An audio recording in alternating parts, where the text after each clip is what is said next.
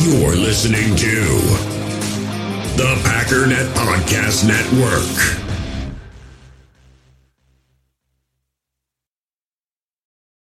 It's only a kick, a jump, a block. It's only a serve. It's only a tackle, a run. It's only for the fans. After all, it's only pressure. You got this. Adidas.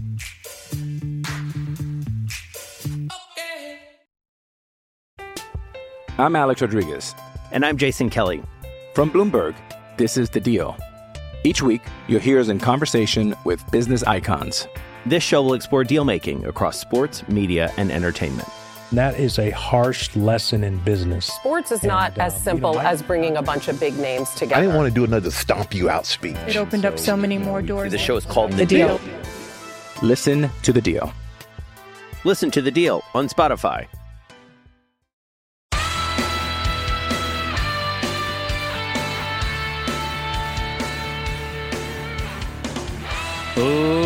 Ladies and gentlemen, welcome once again to the Packernet Podcast. I am your host and resident panelist, as always, Ryan Schlip. Check us out online, packernet.com. Find me on Twitter, pack underscore deadab.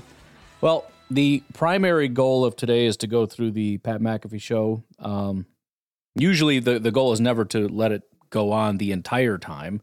Um, but considering it's basically a half hour um, interview, and I talk for you know two thirds of an episode with my ramblings and rantings. Good chance it it just ends up taking the whole time. We'll see how it goes. I don't know. Um, a lot of the conversation, just like much of what we've done here, especially if you've been listening to Packernet After Dark, not a lot of interest in football and football related questions and things. So they kind of get off into tangents and obviously a lot of ayahuasca talk because that's just becoming a very tired joke, but it's still going on. But I actually want to start with something else, and this is for the Detroit Lions. Um, I saw this on the Twitters, and everybody's like, oh, that's so funny. This is like the funniest thing ever. The Lions are so quirky and goofy and silly. And it's, you know, it's kind of like when the cute girl in high school, know, when like some guy is a complete idiot, but he's attractive, and she's like, oh, he's so funny. It's like, no, he's he's mentally disabled, but she can't tell because, you know, whatever. The and guys do that too, by the way. Like you know, complete ditz blonde chick, and it's like, oh, dude, she is so deep. like what? No, she's not. She's uh, pretty, but everybody's obsessed with the Lions, right? They're winning, and and the coach is awesome, and everything is awesome. And I listened to this video, and I'm like, this isn't a good thing. Nothing that was said in this video is a good thing. But here's here is the video. Uh, here's another thing that happened. These things happen during the game, but um, so we're in that that situation, and the fans are doing the wave um, around the stadium, and so I'm just watching, and I hear Ben Johnson's like, "Hey, coach, you want to?" And I and I'm just I'm so focused on the wave, and I said, "Yeah, that's fine." And I look up, and we're throwing it to Penei, and I'm like, "What the?" Are we doing? She said it was fine. So, but it worked out great. Uh, it was unbelievable. Now, don't get me wrong, that's a funny story. But if I'm a Lions fan, I'm not I don't find that endearing. First of all, as a Packer fan, not a big fan of doing the wave while we're on offense, right? I get it. You're a garbage football team, you've never had success, you're beating the Vikings, you're excited. Don't do that. I mean, well, keep doing it, I guess.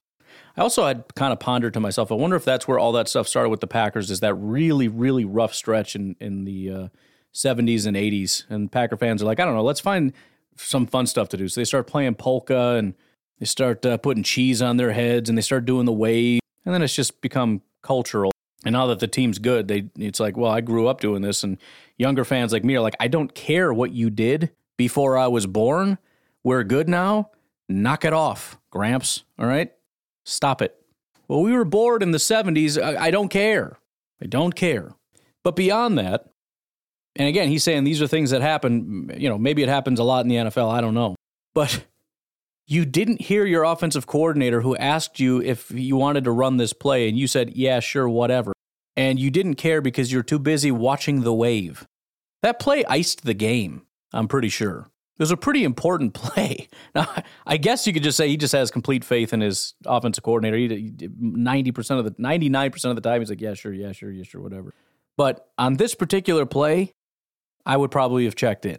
And again, the fact that the fact that you're, I don't know, I was too busy watching the wave to pay attention to the football game that we're playing.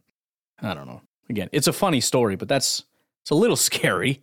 And again, he's he's saying, "What the what what the f are we doing?" Yeah, dude.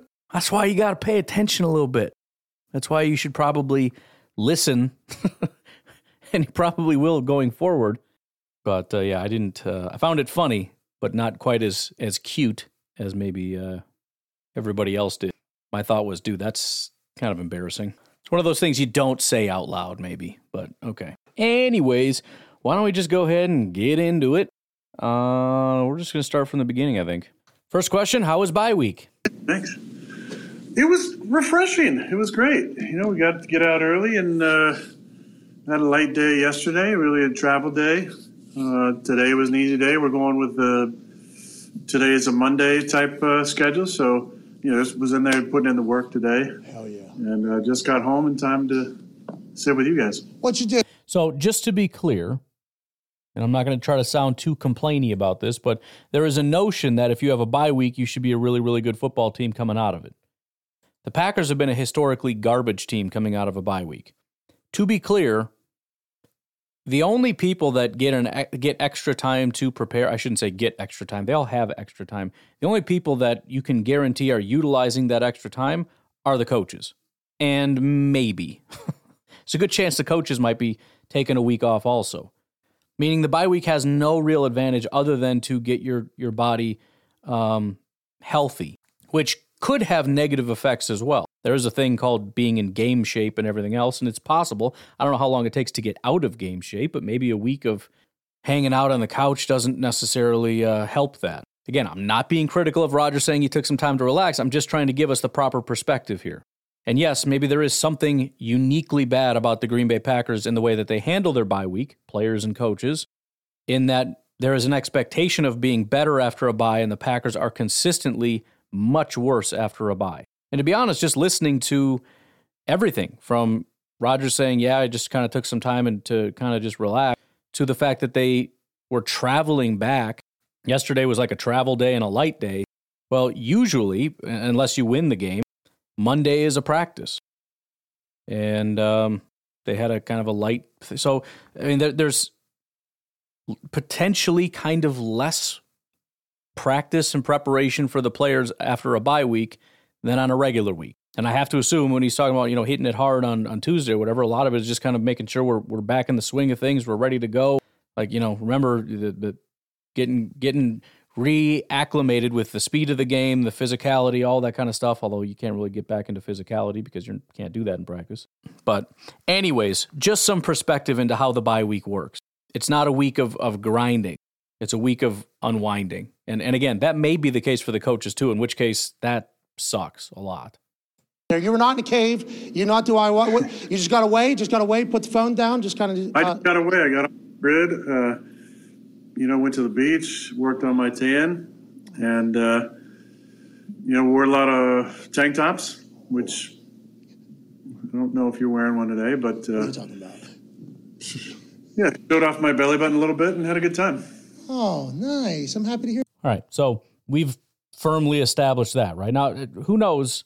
I'm sure there was some some level of physical activity involved in that, and sticking to your diet, I'm sure, is part of the requirement. Whether or not players follow that, I don't know. And and listen, the reason I'm being critical is that the Packers are uniquely worse than other teams coming out of a bye. Whether that's because of of the coaching staff not having high enough expectations or the players not respecting the coaching staff enough to listen to that. Maybe they hit a little too hard in the bye week. I'm not talking weight training, I'm talking about the bottle of tequila. I'm talking about the Patron. I don't know what it is, but it's something. However, I don't think it's unique on a bye week for guys to want to just chill out and hit the beat. By the way, how freaking cool is it to be Aaron Rodgers? The guy right now is living in Green Bay, Wisconsin. He gets a week off of work and he's like, yeah, I'm just going to hop on a plane and go to Cali. Does he still have that f- house? I think he sold the house in California, right? I don't know. Maybe he didn't go to. I don't think he said California, but he went to the beach. Anytime you want. Dude, I would be tempted to do that Like after a win, you get off on a Monday. I've, I've thought about doing this, and I'm not even super rich. I've thought about just after work, like if I could talk my wife into it, just being like, I want to drive to the airport, get on a plane, fly to Florida, spend a couple hours at the beach, get on a plane, come home. Can I do that, please? In fact, I think I talked to her kind of about that as a joke one time. And she's like, You wouldn't want to come home. You'd need to get a hotel for a night or something. Be like, Oh, yeah. Probably. It's true. But, you know, they play on Sunday. If they win, they get off on Monday, especially if it's a home game. Or maybe even if it's not. You got to get on a plane to go back to Green Bay. Let's say you're out in uh, Tennessee playing the Titans, and everybody's like, All right, we got to get on the plane, go back. He's like, I'll tell you what, I'll catch you back in Green Bay. I'm going to catch a different flight. And you hop on a flight down to to the Bahamas. That, eh, that's a little risky. You don't want to go out of the country. You got to be back kind of quick, and you don't have to deal with customs and you know passports and all that kind of stuff. But you know, you go to the Florida, you go to Miami. Just go to Miami. That's a little dangerous. I don't know. Go somewhere a little more quiet. Doesn't matter. It doesn't matter where you go. You know, it's a noon game. You get there by. Uh, now you you probably wouldn't get there till late, even if you, you know, by the time you get to the airport, you get on your, you get boarded on the plane you fly to wherever you're going, you get off, you get a, a car. So then you'd have to do something on Monday, but you'd have to be back Monday. So maybe you couldn't do that. I don't know. If you played a Thursday game, point is, it's cool to be Aaron Rodgers, especially if you're talking private jets. That's the thing. You don't need to deal with like all. You can get on a, you know, you're supposed to get to the airport early and get your tickets and all that. If you can get a private jet, I would have somebody drive me to the airport. I would walk on the plane. He would fly me there. I would walk off the plane. I would have a car waiting for me there. He would take me right to the beach. I would have one little bag and it would be a change of clothes. And I'd hang out for as long as I possibly could. And that driver would just be chilling there. In fact, I would bring him a change of clothes and be like, it's weird that you're just sitting there. Why don't you get it? Don't hang out with me because I don't know you and I want to be alone right now. But I got you a swimsuit. Go hang out. And, um, you know, then we'll, then we'll hit it. You get back in the car, go straight to the plane, get right on the plane, fly straight to Green Bay, get off, car takes you back to wherever it is you're going, your your house. It's a good life. Anyway, speaking of not football things, here's uh, AJ Hawk. Hey, I, I was just wondering. This is not really a football question, but are you scared of dying? I'm just curious. After your ayahuasca trip, did you confront your death? Like, does it tell you? Does it make you feel better about dying? Great question. I don't know where that question came from. Have you been sitting on that for weeks or something? Well, first, no, let me. Like two minutes before this. Yeah. Full transparency.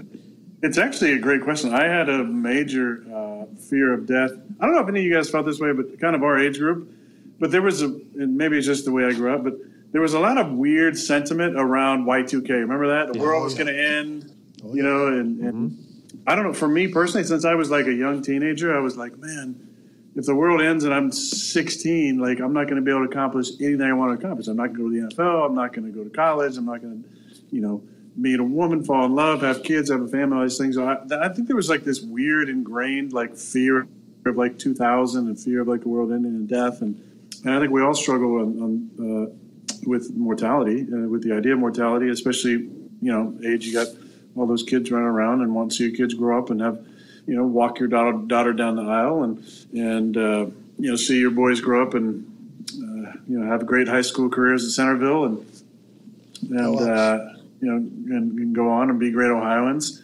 So yeah, I definitely had a fear of death, uh, and and ayahuasca and psilocybin actually really uh, really helped me with that and alleviated a lot of the stress around the idea of needing to accomplish things uh, before I actually die, and, and kind of taking away some of that fear. I think when you've seen the other side, uh, it makes the idea of death more of a passage uh, and, and, less of a, an ending, more of just kind of the next chapter uh, of life. To that extent, you know, I know age you really got to be close to this guy. Hold on. Did you just say years. ayahuasca makes you see the other side? Like you just said, you saw death. Is that what I just heard there? You definitely see the other side. Yeah. What's it look like? I guess What's I could change like? you. I guess if you. Well, I'm, I'm, I'm, not talking about life and death. I'm talking about you know the veil between the seen world and the unseen world. All right. So a lot was said there. Um, we'll, I guess, save the best for last. Um, the, the the conversation initially intrigued me because Rodgers and I are about the same age group, and he, he mentioned I think he's like a year or two older than me. Um, he mentioned um, maybe people in our specific age group having a fear or this, that, or the other. I don't know if that's true. I'm assuming most people at some point have that um, fear. He said for him it was around like 16 ish. It hit me around like 28, 29. It was about a five year stretch, let's call it from 28 to 33, where I was mortified of death. Before that, I always thought it was weird that I wasn't scared. Like I knew it was a thing and it was kind of scary, but I just I wasn't actually scared. And then at some point when I was pushing 30, it, it hit me like, dude, you're getting uh, you're getting old and time is kind of flying by. And as soon as you realize time is flying by and you're hitting milestones as, you know, you're you're not just an adult, you're you know like you're 30. It's like, dude, I'm uh, this treadmill's kind of flying here, and I can kind of see the end of the treadmill over there. I don't know, it super freaked me out. But um, I didn't necessarily have to use psychedelics to get over that. I just kind of got over that. I mean, I'm I'm I'm not looking forward to the pain of death, which is I'm sure coming. You know, this painful thing. Don't need to get into the specifics, but it's usually not a pleasant thing. But it's uh, short lived, whatever.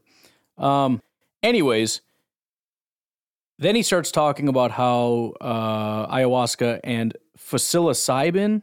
I thought he said a psilocybin or something. I tried to Google it, and Google's just like, I don't know what you're trying to do right now. So I tried to type it like 16 different ways, and it's like, are you trying to say psilocybin?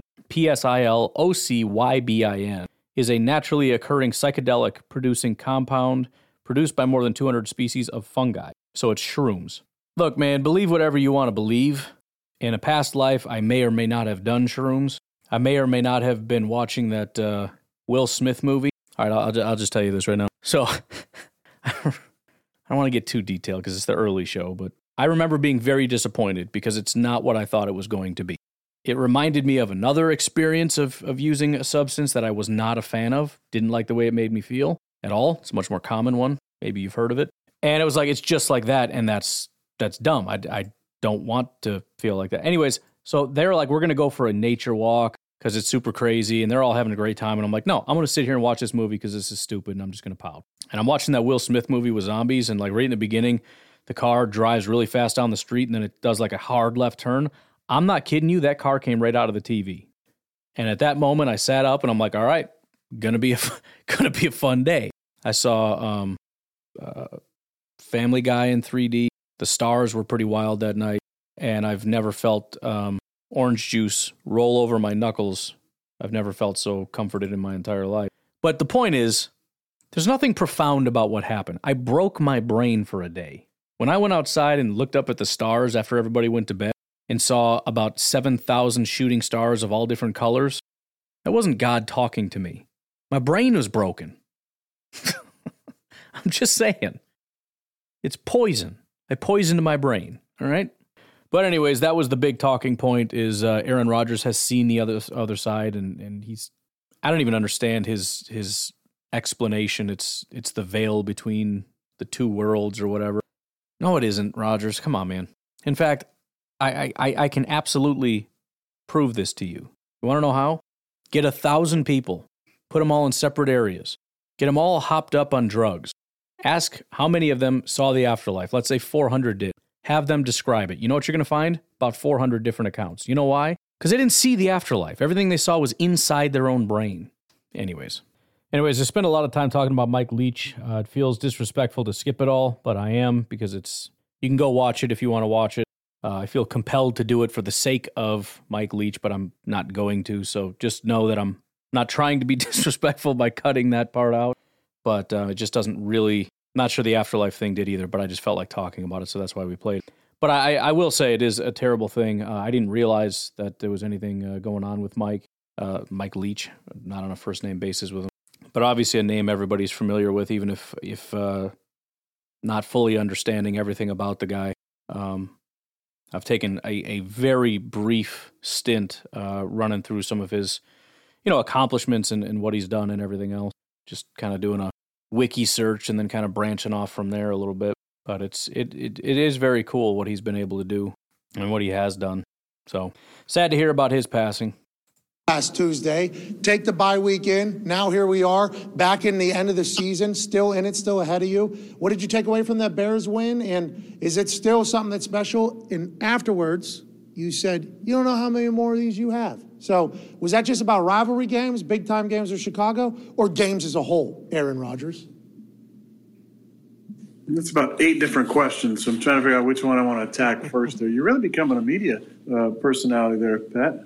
All that work on game day is paying off for you. But uh, really, it's always it's I always like fun that was being a the shot. I feel like that was a shot. I do feel like that was a shot. Not, not at all. But, Yeah, uh, seems it's like always it. Fun, always fun being Chicago. Always fun winning in Soldier Field.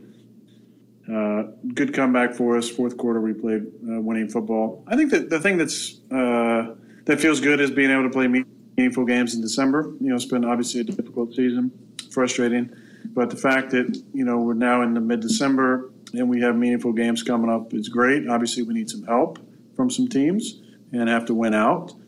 Uh, but you know, there's a lot that can change in a week, and if the momentum can start to go in our favor, and we can stack a couple of these in a row. You never know what can happen, and that's and that's exciting. But as far as I said after the game, you know, it's fun when I got to the rivalry. Obviously, uh, with the, the 16 years of Brett, they closed the gap uh, on the all-time series. But you know, to be a part of such a historic rivalry, to switch the all-time rivalry in our favor now, plus 10, I believe, in the all-time win-loss against them, and to be, you know, one up in the all-time, all-time, all-time uh, wins is uh, is pretty cool as well. So a lot of a lot of milestones last Sunday. So that kind of speaks for itself. You know, Packers and uh, Aaron Rodgers pretty jacked up about that Bears game, as they should be. It does mean a lot. But also, do you feel like kind of a renewed sense of energy coming back from the bye week? And, and does it feel like in the locker room, like everyone does realize, like, hey, we still have a lot to play for here? I think so. I think everybody felt uh, a little bit more up last week uh, before the Bears game. And then, you know, we went out, had a good performance. And then getting a bye week and be able to get away and, and the fact that we didn't have to do, you know, practice on, you know, Monday, Tuesday, Wednesday or anything, any nonsense like that was nice. Uh, and uh, there was real good energy in there today. I mean, we, we realized, listen, we had, we had a lot to play for, but we also need some help. We can't control that part. Um, but we got three or four, three out of four at home. And we obviously always expect to win our home games and definitely expect to win once, once the weather turns. So, you know, get this, get this one and then got a warm weather game in, in Miami and, and then things could start to get interesting. Oh. Um, so the energy thing, first of all, it's entirely possible that this is all just hindsight, right? It's entirely possible that whenever we win, Rodgers says, "Oh yeah, we had a lot of energy in that game." Clearly, because they did, because they won. But it seems to me as though he's talking about you know prior to the game, and I would assume he's not just saying that after the fact that they won. In other words, he is actually noticing it and is being honest about it. And the reason I bring that up is because there, there's certainly a parallel between the amount of times the Packers win and the amount of time Rodgers goes on Pat McAfee and says that there was a lot of energy prior to that game.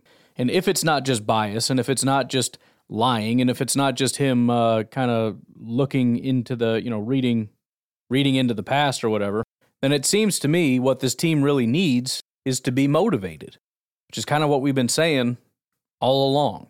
All they really need to perform I'm not even going to say at a at a mega high level, but to be able to perform well enough to be a team that could, would, should have uh, been in the playoffs, be in the playoffs, is to have some good energy.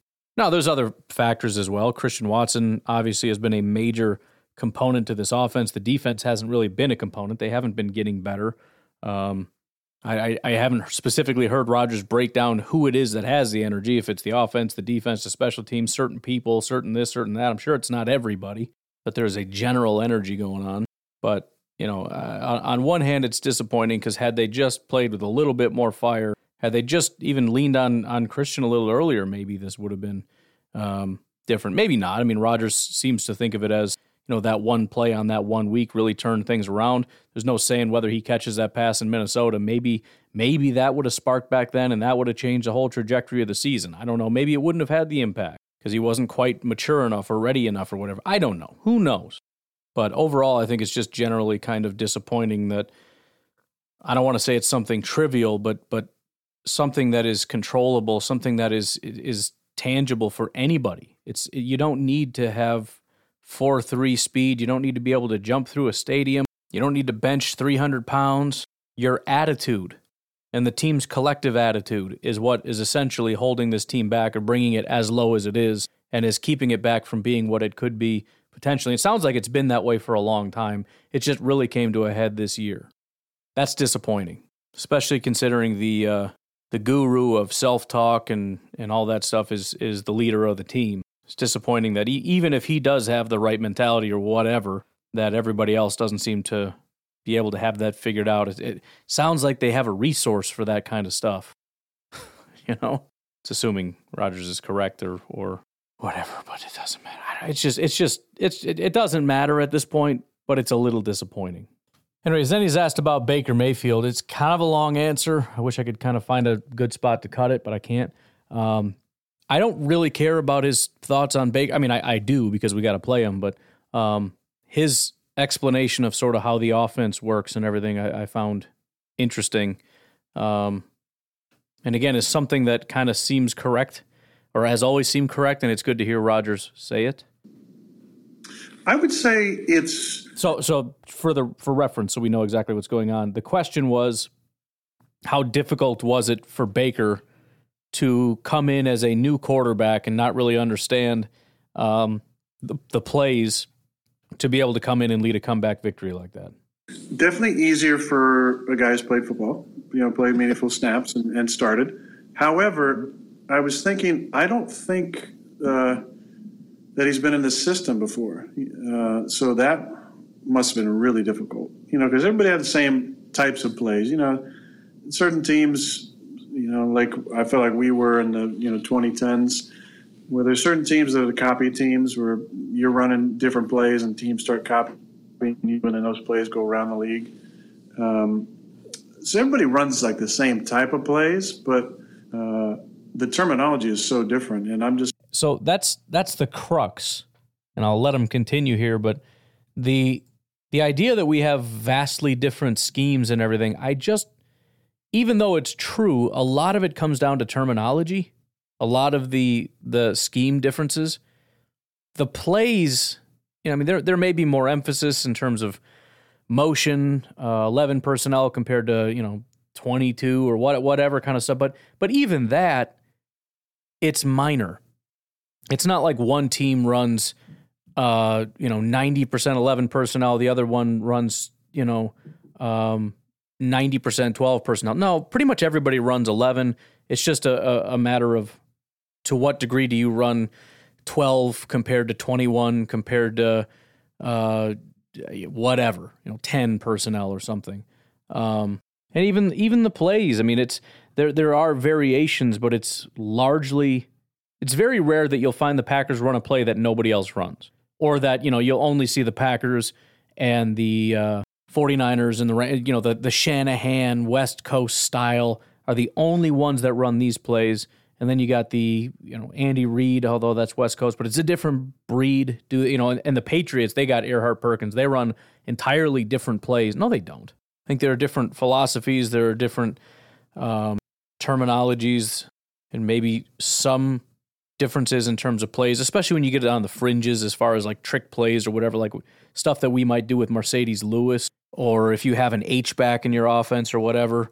Um, but even that is more variation. It's the same play, but one one will do it from an inline tight end spot, the other will do it from an H back, the other one will have the running back run it or whatever. So I thought that was an important distinction because I think we put too much emphasis on the vastly different scheme differences. Now, if you're talking about broad changes between like 3 4 and 4 3, that can have some major implications because, you know, depending on your position, if you're an edge rusher and you're strictly an outside linebacker, and, and, and I think that is the, the, the biggest issue is pass rusher isn't really a position.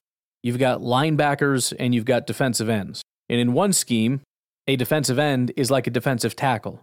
In the other scheme, a defensive end is your edge rusher, is your pass rusher. In one scheme, your outside linebacker is an inside linebacker, is a you know, is, is one of the three guys that stands in the middle of the field. It would be your Quay Walker, your De'Vondre Campbell. In the other, your outside linebacker is your pass rusher. Can have big implications on personnel. But even that, you're still running, you know, it's not like some teams run zone, some teams run man. No, everybody runs both, just to different degrees. There's not a team in the league that doesn't have some, you know, single high safety, cover two, cover three, cover four, cover six. They all have some of this stuff. Anyways, Just guessing that he's never been in this type of terminology before, so that makes the win even more impressive. So a lot of a lot of credit to him coming in on a what on a Tuesday and then starting or didn't start, but he played the majority of the game on on Thursday. That's pretty impressive. Was that what it was like when the floor got there? Was it terminology system? What was the, the toughest thing, the terminology? Definitely terminology. You know, he let me uh, keep the cadence, so that was nice. But but the terminology, and it wasn't like we were running. Uh, So again, j- just to be clear, Rodgers is saying because we we changed schemes. What is the most difficult thing about changing schemes? He says that was the terminology. It's not a new playbook that was hard for him. It was the new term- terminology that was the hardest part. You know, a bunch of new concepts. Con- conceptually, it's a very similar league, you know, on offense and defense and teams. There's just different uh, adjustments. We do a lot with our splits, you know. So back in the day, we all we only had a couple different splits. Now there's, you know, a bunch of different types of splits for receivers, inside the numbers, on the numbers, outside edge, you know, top of the numbers, plus one, plus two, plus three, blah blah blah. You know, all these different condensed formations that we run. Um, that that was the biggest uh, difference to pair the, the condensed formations and the and the motions with the the new terminology. But when it comes to plays, you know, plays are still plays, and and a lot of them based on the intermixing of of, uh, of some of these systems. A lot of the uh, actually terms kind of stay the same in in, uh, in offenses. So, anyways, I found that interesting because again, I think we we tend to overemphasize everything. That's why I always think it's funny whenever we we analyze everything to such a degree, and then Gutekunst or Lafleur comes to the podium, and they're just kind of like, "Yeah, I, I don't know, I haven't really, really thought about it, or no, that's not really a thing that I think about." And then you got an NFL head coach saying, "I don't know, man. The OC asked me about a play, and I was too busy watching the wave." Like we, we just we think way too much of of everything. Anyways, uh, a good spot to take a break. Patreon.com forward slash pack underscore daddy. If you would like to support this here podcast, it would be greatly appreciated. You can do so for as little as $1 per month, just so you know. We do not yet have a December patron, so you can be the one, the only. What is that song? My one, my only, my something or another? Also, Fertile Ground Ranch Discipleship Ministry.org. Um, I hate to tease too much, but there might be another giveaway uh, coming, and it's a pretty big one. I just got to get confirmation that he's still okay uh, giving it away. But um, if you're willing to donate, that would be great. Fertile Ground Ranch Discipleship Ministry. You can find them at fertilegroundranch.org. Please head over to the website and familiarize yourself with what it is they're doing. See if it's something you'd be willing to support. We'll take a break. We'll be right back. We all have smartphones, and we all know they're pretty amazing, but they also can be amazingly distracting, especially when we're around other people. So, US Cellular wants us to reset our relationship with our phones by putting down our phones for five. That's right, a company that sells phones wants us to put down our phones. And to see what we find, learn more at uscellular.com forward slash built for us. In the hobby, it's not easy being a fan of ripping packs or repacks. We get all hyped up thinking we're going to get some high value Jordan Love card, but with zero transparency on available cards and hit rates, it's all just a shot in the dark. Until now. Introducing slab packs from arenaclub.com, the only repack that provides real value, a complete view on all possible cards, and clear hit rates for each one. Now, when I buy slab packs on Arena Club, it finally feels like I know what I'm getting. And honestly, the best thing for me and my son is the fact that we're kind of novices into this.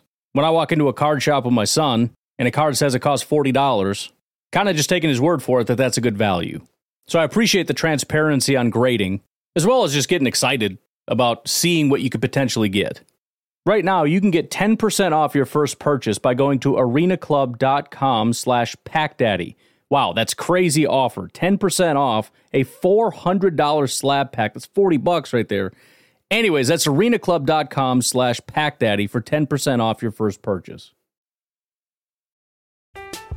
I'm Alex Rodriguez. And I'm Jason Kelly. From Bloomberg, this is The Deal. Each week, you'll hear us in conversation with business icons. This show will explore deal making across sports, media, and entertainment. That is a harsh lesson in business. Sports is not And, uh, as simple you know, I- as bringing a bunch of big names together. I didn't want to do another stomp you out speech. It opened up so many more doors. The show is called The Deal. Listen to The Deal. Listen to the deal on Spotify. Another day is here, and you're ready for it. What to wear? Check. Breakfast, lunch, and dinner? Check. Planning for what's next and how to save for it? That's where Bank of America can help. For your financial to-dos, Bank of America has experts ready to help get you closer to your goals. Get started at one of our local financial centers or 24-7 in our mobile banking app. Find a location near you at bankofamerica.com slash talk to us. What would you like the power to do? Mobile banking requires downloading the app and is only available for select devices. Message and data rates may apply. Bank of America and a member FDIC. So I wanted to play this, um, and again, it's probably going to be taken the wrong way, but it is it is somewhat interesting. They're still talking about the Baker Mayfield thing and how crazy it is that he was kind of being able to figure stuff out. And Rodgers again elaborating on on the the big highlight play, which I'll be honest, I still haven't seen it and probably won't. I don't know. I didn't watch the drive. I, I don't know.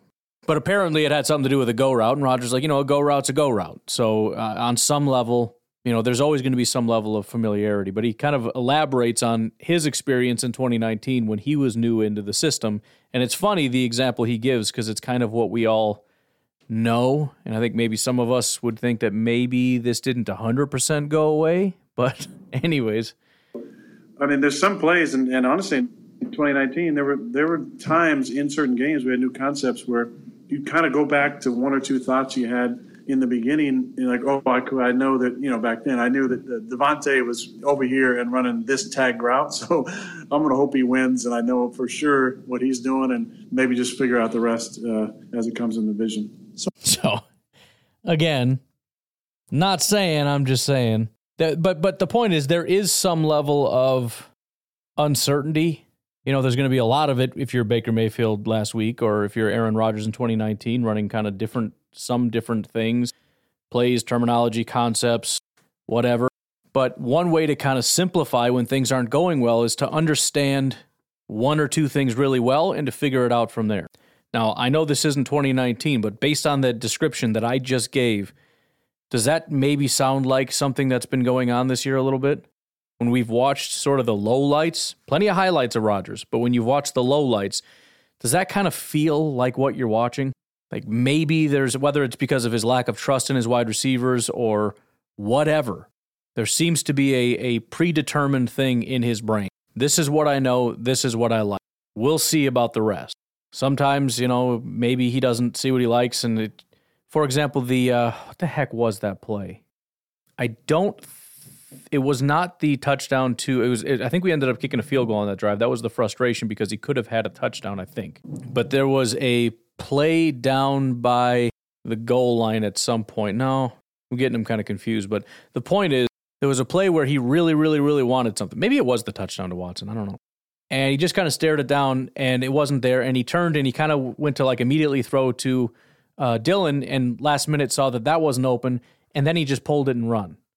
And what it felt like to me is he had predetermined, I'm going to throw to, I think it was Randall Cobb in the corner of the end zone no matter what. And but if it's just absolutely not there, I'm just going to dump it off to Dillon That's as far as he got in his mind. It was not open, and he was just going to dump it to Dillon and Dillon was not open. He sort of is checked down, and there's a guy just draped all over. At that point, he did not have any other plans. He tucked the ball and he took off and he ran. Maybe that was the play that he went and ran and got yard. I'm not positive. But you could tell like there's there's other routes being run. But he had one thing that he's just staring and staring and staring and staring and staring. Then he does like a quick turn and throw, but he's like, "Oh shoot, that's not." The, and after that, it's done. It's it's. I, I have no other plans. I'm out of here. Point is, it just kind of feels like that stuff still goes on, and I'm sure it does for everybody. But I think the the frustration is the offense is at its peak when you stick within the structure of the offense, and and I don't mean that in the way that it's been used a lot. I mean it from the standpoint of the play in its entirety starts here and then runs through this way. Everything works as a system. And if you say, I'm only going to take two of those routes, this is the one I like. And if it doesn't work, I'm going to go here. And I'm not even going to think about the others. You're really cutting down the possibility of success. Just, just my two cents. Uh, there was a question, very important actual question, believe it or not, about his thumb. Here is that comment. Common. No tape on the thumb though. We all right there? How about the the oblique or The whatever? thumb is doing a lot better. Uh, That's good. It's it's uh, you know it's it was nice to have that week off. The ribs are are doing better too. I, I was able to finally start getting some sleep. Oh, here we go. We got the slow. Oh, man, dude. Huh? Did you see it? They just showed us slow mo, is what's going on. Yeah. Spin that thing. Yeah, yeah, but my body's feeling a lot better. You know, I felt. Look, nobody wants a week 14 bye. Nobody does. But it always feels good coming back after the bye, whether you're 21 or whatever the hell old I am now. It's it's nice to get that week Feel off. that. Happy birthday, 39, I believe, or maybe 38, not 100% sure. What are your thoughts on bye week? You just said week 14 is a little late. There's guys. Um, all right, we'll we'll we'll get to that in a second. I'm going to disregard the last part of what he said because I'm going to completely have a different opinion. It means a lot more when you're 38, 39, however old he is, than it does when you're 22, um, especially when you're banged up. It just takes time for the body to recover. I mean, uh, it's, it's true for everybody. And yeah, the young guys, they're going to regenerate faster in that week. But a guy like Rod, he just needs it, you know? I don't know if he can get back to uh, health in the short periods of time. That's why, you know, guys like Marcedes and, and whatnot, they get veteran rest days. They just need those extra days um, to be able to get back to full health for the game because it's it's better for them to have the less practice and and better health than to be continually banged up and not at 100% but slightly better practiced. But the other thought I had about the thumb is he's saying that the the one week helped. There were several people, and I don't know if I was ever really officially one of them, but there were several people that were a little bit upset that we didn't shut down Rodgers at some point, especially during that that pretty lame stretch when we had supposedly an easy easy part of our schedule. Hilariously, now it seems like this is the easy part of our schedule. Although Detroit now is a good team, and I don't know if, if uh, I don't know, I don't know who's a good team and who's not. But it's just if it only took basically a week, and I'm not saying he's back to 100%, but if one week can get him back to feeling significantly better on that thumb, and assuming it's not going to get right back to what it was before, that is a little frustrating because it's been what, like seven weeks? I just pulled that out of thin air. I have no idea. It's been a long time. And if it was just a one week shutdown to get him back to a healthier state, that could have potentially helped us win more. Now, hindsight is 2020. Who knows? I mean, at the time, you're looking at the quote unquote easy stretch, and you're like, well, I mean, you obviously at that point still think you're a high caliber team. I mean, we, we yeah, we, we lost to the lost to the Vikings week one, but we come back and boom, we beat uh, Tampa. We we smash Chicago. You know, we're we're fine. We're not going to give up now. But you know, again, in hindsight, if it's just a week, we could have had healthy Rodgers for the last five, six, seven, however many weeks. Would have been nice. But we'll see. We'll see how true that is and how much of an impact that has. But if he comes back and he's MVP Aaron Rodgers again, yeah, it's going to be a little frustrating that we couldn't hit this a little earlier. Anyways, let's continue what they were talking about. guys get them in what week four? There's Yeah. bye weeks coming like week four. How do you think those should be dispersed later if you were in charge of the NFL? What are some changes you'd make there? Um, I'd probably go two bye weeks, honestly. Smart. Go two bye weeks, eliminate one. If you're going to go 17, go back 16 games. Go two bye weeks. This is what happens when you ask a player how you would run the NFL. Uh, go back to 16 games, eliminated another preseason game, give us another bye week. So we're going to eliminate two games. One of them he doesn't play anyways, but we're going to eliminate two games uh, just off the top, and then we're going to add a bye week.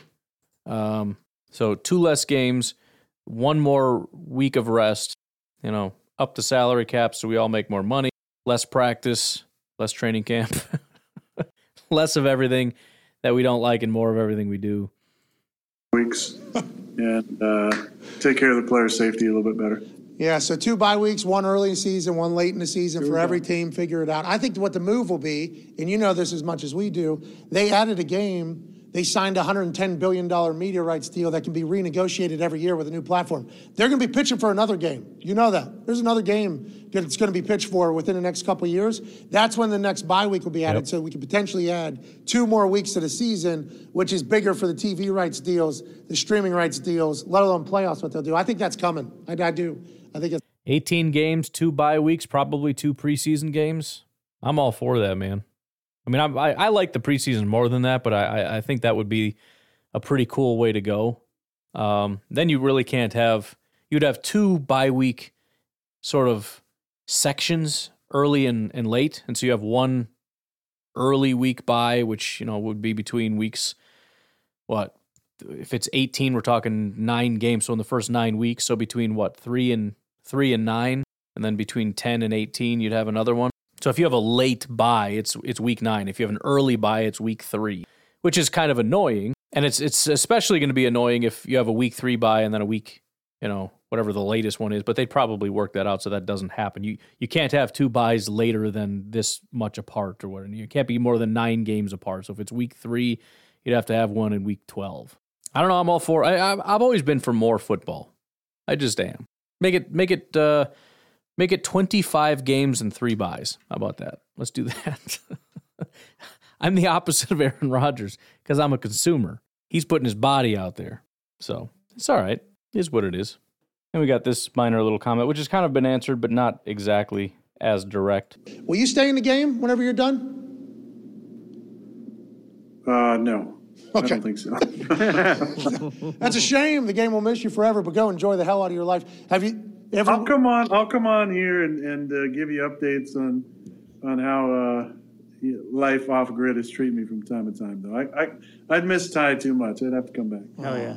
So I know he said he's never going to coach, and the thought process was just that it's way too much work, but maybe he would do something else, consult or whatever. I don't know. Um, maybe he wants to be a GM. They work like four hours a day. No, I'm just kidding. Jokes. But no, he's pretty adamant about when he steps away, he's all the way out, and he wants to just and and, and this is part of what pushes me toward him. I don't want to say him retiring this year necessarily, but just him retiring. I know he loves the game. I know he loves the sport. But he has a burning desire to get away from all this, to get away from the media, to get away from football, to get away from the attention and to go out and just be free. It's a strong desire and he it, it, when this season is done, he can do it. So he's he's getting pulled in two different directions just a matter of which one's pulling harder. And so, you know, I hear a lot of people saying there's zero chance. There's too much money on the line he wouldn't walk away from and all these different things. He loves the game too much.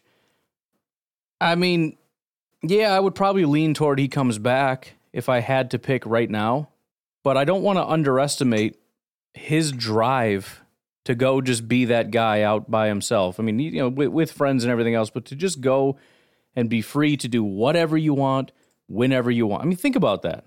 I'm sure there are four people listening that actually enjoy, their job, even though you love your job. What if I told you you could walk away and have infinite money to do whatever you want? Or you can still have the money, but you have to work. So you'd have to like save up your time so you get that one week of vacation. You can have a really awesome vacation. You can do cool stuff on the weekends, but you're still working. And you're not even working for money. You're just working for the love of it because you already have all the money you could ever want. And granted, you can make more, but it's not really going to impact your life at all. Which is the reality of the the what is it, 59 million or whatever amount of money he'd be walking away from that people keep citing. I don't want to under I mean that that is a big amount of money for any human being on earth. I mean, Elon Musk would probably struggle to scoff at 60 million dollars if somebody wanted to just put it in his living room. Granted, that's like me turning down six dollars, but you know, I, I would have a hard, kind of a hard time, I guess. But what is one thing Rodgers can't do today that he can do if he stays and plays? There, there isn't a single thing. So yeah, I mean, it, it's hard to turn it down, but I don't know. I just, I just, I'm not putting it at zero percent like a lot of people are. 25, 30, 40. I don't quite think it's 55, but it, it could, you know, 49. But then they kind of elaborate and they ask him, like, you know, how's it going to be when you retire? You going to just go all wild and crazy or whatever? You could have He's that looking big- for those. You could have that big beard. You could have that big beard too. Hair out, completely ridiculous. Oh, yeah. Is that what you're going to do when you get off the grid? Tom Hanks. Yeah, Wilson. No, I'm gonna be I'm gonna be pretty chiseled. I think. Oh yeah, you're going to get on that AJ Hawk stuff. No, I, that's that's way too way too heavy. I can't get on that stuff. That's because he's boozing during those Christmas holidays. What? He's got to get a bunch of Right. horse stuff to get it out of him, so he Mm-hmm. can still be a stallion in the morning. All right, let's jump into it. We missed this last week. Warren I only needed to play about 20% of that, but I thought it was funny. Um, and, and again, it's just look at the minor details he's got figured out about his retirement, how his body's going to change. He has a post football diet and workout regimen already figured out. He's been he's been thinking. he's been thinking it over. He's got plans already. Anyways, after that, he peddles some astrology book, which is I wonder if there's a single dumb thing on the planet he doesn't uh, think is real. I mean, the, the the cool thing about buying into it and sort of being I don't want to say a conspiracy theorist, but maybe eventually one of them's going to hit, right? And when it does, you're a super genius. You know what I mean? I believe in this. And then, you know, 50 years later, science discovers, hey, man, turns out something to that. Not sure if that's ever happened, but I'm sure occasionally that happens. Anyways, I just want to end with, um, I mean, I guess completely turning our focus here to the Rams game that is this Monday. Right now, and if you listen to yesterday's podcast, um, remember what I had said about Vegas having somewhat of a surprising line um, with picking Detroit over the Vikings. I was somewhat equally surprised to see, as of right now, the Green Bay Packers are seven point favorites over the LA Rams. I know the Rams are struggling, but I mean, if we're just, you know, staring at records, so are the Packers, right? So um, we'll dive more into what the heck is going on here. You've got the five win ta- uh, Packers taking on the four win LA Rams. I'll just say one thing though. When I'm looking at that night, the first and only thing I've looked at so far in this matchup is how have the Rams done against the run. They are the fourth best team, allowing just 4.0 yards um, per game. They're terrible running the ball. Their offense is what's really bad. Their defense, not as much. Now, listen, as the offense begins to mature, as Aaron Rodgers becomes more comfortable with Christian Watson, as we begin to implement Romeo Doubs, I don't know that we necessarily need to lean on the run as much. There will be a time, I mean, we, we saw it in the past. We didn't need the run for Rodgers and Davante to have a thing. But the identity, as it has been, is run the ball really well, and that'll open up things in the passing game. I don't think we've gotten super far away from that at this point. We'll see how it goes, especially with Romeo Doubs. This is just his first game back. I don't necessarily see Christian becoming more uh, impactful than he has been. I mean, he's already doing a lot of things. So uh, I will say that's the first thing that's kind of catching me off guard a little bit. I'm also wondering, uh, although I'm I'm sure Vegas has an understanding about the Packers' history after the bye week, but as the you know Vikings video I played, a lot of Vegas is also public perception. The perception largely is going to be the Green Bay Packers coming out of a bye in Lambeau in December. Rams, you know, yeah, they they beat the uh, Las Vegas Raiders by one, and then they lost one, two, three, four, five, six. Pri- they were on a six-game losing streak. And to be honest, after starting two and one, um, they only won two of their next ten. And again, one of them was a one-point win over the Raiders, and that was the whole comeback thing or whatever. So a lot of it is per perception, but we have to understand who are the Packers, who are the Rams, how do they match up, and kind of go from there. Anyways, I'm going to leave it at that for today. I will talk to you tomorrow. Have a good one. Bye bye.